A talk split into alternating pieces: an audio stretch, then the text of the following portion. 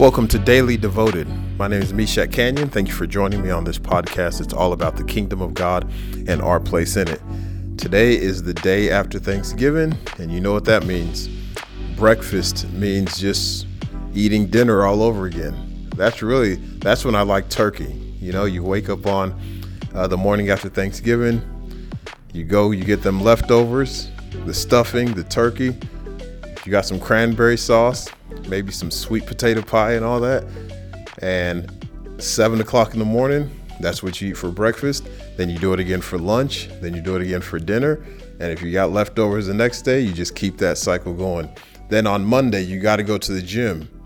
You got to get them calories. You got to get that weight off you because Christmas is coming. So you got to reclaim the space that Thanksgiving has filled up. Anyways, today we are wrapping up Daniel chapter 4.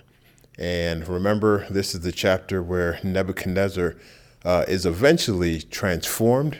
He's redeemed by the grace of God, but he's about to go through an ordeal that's going to lead to that redemption. The last time we were in Daniel chapter 4, uh, Daniel kind of expressed his, his loving kindness towards uh, King Nebuchadnezzar by talking about, by interpreting the dream and really pleading with him to reform his ways so that the things prophesied in the dream wouldn't necessarily happen to him, that God would extend mercy towards him. Well, as we'll see here, reading verses 28 through uh, 37, that didn't happen. And actually, I'm going to leave it for you to read. Um, I'm just going to kind of talk our way through it. So instead of Nebuchadnezzar reforming, repenting, and choosing to be the kind of person that God was calling him to be, listen to what happened. So some time has passed, right, since Daniel gave him the interpretation. And I think that's significant because maybe immediately Nebuchadnezzar was like, yeah, I am going to repent, you know?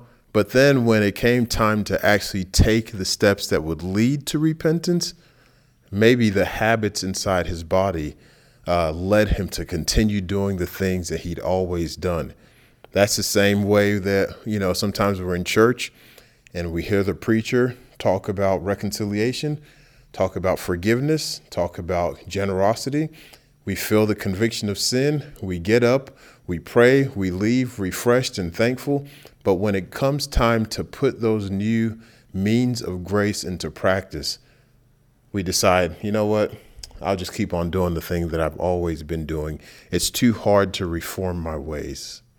Well, listen, if you find it difficult to reform your ways and get on the path that leads to righteousness, then the consequences of remaining on the path that you're on are going to be even more disastrous. The Bible says the way of a transgressor is hard. So if you think it's hard to reform and live on the Christ like path, then you're actually mistaken. The harder path is the path that you're continuing on that's going to lead towards your destruction and your humiliation. That was the case with Nebuchadnezzar. So he didn't reform his ways. And let me read uh, just a few verses for you. At the end of 12 months, he was walking on the roof of the royal palace of Babylon. And then he answered and said, is not this great Babylon, which I have built by my mighty power as a royal residence and for the glory of my majesty? What's he saying? I. Look at what I built. He's looking at the city and he's taking credit for it. Look what I did, man. I this is amazing. I did all these wonderful things. You know, this actually reminds me of that story uh, in the Gospels where a man came to Jesus and said, Tell my brother to divide the inheritance uh, for me. And then Jesus told the story about the rich fool who who said to himself, "Soul, look, you've you got all these barns, you got all this stuff, you're happy, but what are you going to do? I'll tear down my barns and build bigger ones." He was so self-absorbed that he couldn't um, he couldn't see life apart from himself. He was the center of the universe, and that day. Uh, it says that God came to him and he said, Tonight your soul is going to be required of you then who's going to have all the things that are the substance of your life? And here we have Nebuchadnezzar standing on a roof, looking over the city and praising himself. Is not this great Babylon, which I have built by my mighty power as a royal residence and for the glory of my majesty? While the words were still in the king's mouth, there fell a voice from heaven O King Nebuchadnezzar, to you it is spoken, the kingdom has departed from you, and you shall be driven from among men, and your dwelling shall be with the beasts of the field, and you shall be made to eat grass like an ox, and seven periods of time shall pass over you until you know that the Most High rules the kingdom of men and gives it to whom he will.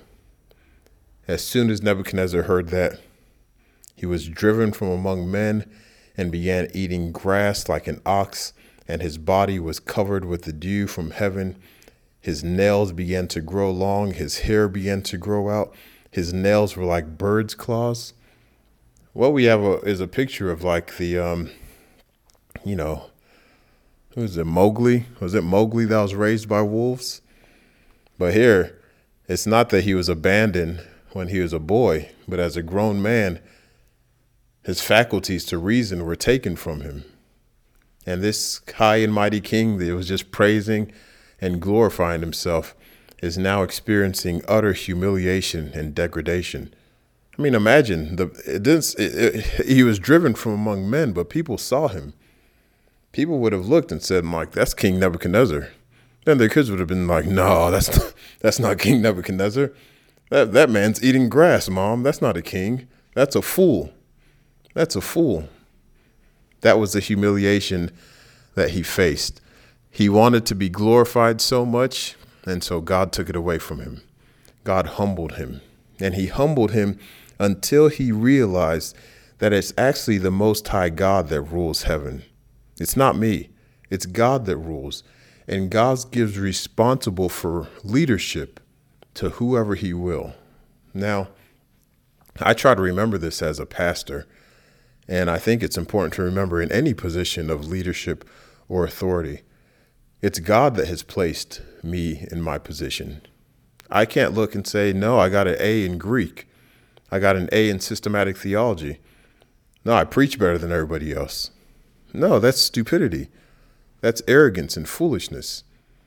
This story teaches us that we are who we are, we have what we have because of the grace of God. And so instead of placing ourselves in the position of praise, we ought to look at God and say, like what the psalmist says, I think it's Psalm 129, non nobis domini, non nobis domini, sed nomini tua da gloriam, which means not unto us, O Lord, not unto us, but to your name be all the glory and the honor. Somewhere else it says, Let not the wise man boast in his wisdom, or the strong man boast in his strength, but let the one who boasts boast in this, that they know me. Right? That's what this passage is telling us to keep God in the proper place and to have a proper perspective of our lives as being things that we receive and live out under God. Nebuchadnezzar didn't do this, and so he had to be humiliated so that he would learn. And you know, in that way, God is showing him mercy. Humility is one of the quickest ways of reform, and it's actually a sign of God's loving kindness and tender mercy that we would be humiliated. It's better to be humiliated than to be destroyed. Would you not agree? And so at the end of this time, Nebuchadnezzar, says he lifted his eyes to heaven, his reason returned to him, which was a grace from God, and then he blessed the Most High and praised and honored him who lives forever. For his dominion is an everlasting dominion. So here we go. He's praising God again. He's been transformed. His mouth is filled with praise. And now let me just read the, the last two verses. At the same time, my reason returned to me, and for the glory of my kingdom, my majesty and splendor also returned to me. My counselors and my Lord sought me, and I was established in my kingdom, and still more greatness was added to me. Now I, listen to these words from this man. These are the last words from Nebuchadnezzar in Daniel. Now I, Nebuchadnezzar, praise and extol and honor the King of heaven, for all his works are right and his ways are just, and those who walk in pride he is able to humble. Heavenly Father, thank you so much for this brother who is a perfect image of the folly of human beings, but also a perfect sign of your grace and your mercy. You never let go of us, but you pursue us until you have us. I pray for those who are listening. I give you thanks that you have pursued each and every one of us. I pray, God, that we won't wait until we have to be humbled or humiliated to realize that you rule the heavens and the earth and that all that we have comes from you. But teach us to have that perspective now. And having that perspective, help us live lives that praise you, that glorify your name, that honor you, and that bear witness to all the world, both Cincinnati and Cleveland, Japan, Nigeria, China, Ecuador, Bolivia, Russia, everywhere. Let us bear witness to them that you are our God, that you rule, that you are good. In Jesus' name, amen. Amen. God bless you, sisters and brothers. Have a wonderful weekend, and I will talk to you next time. Peace.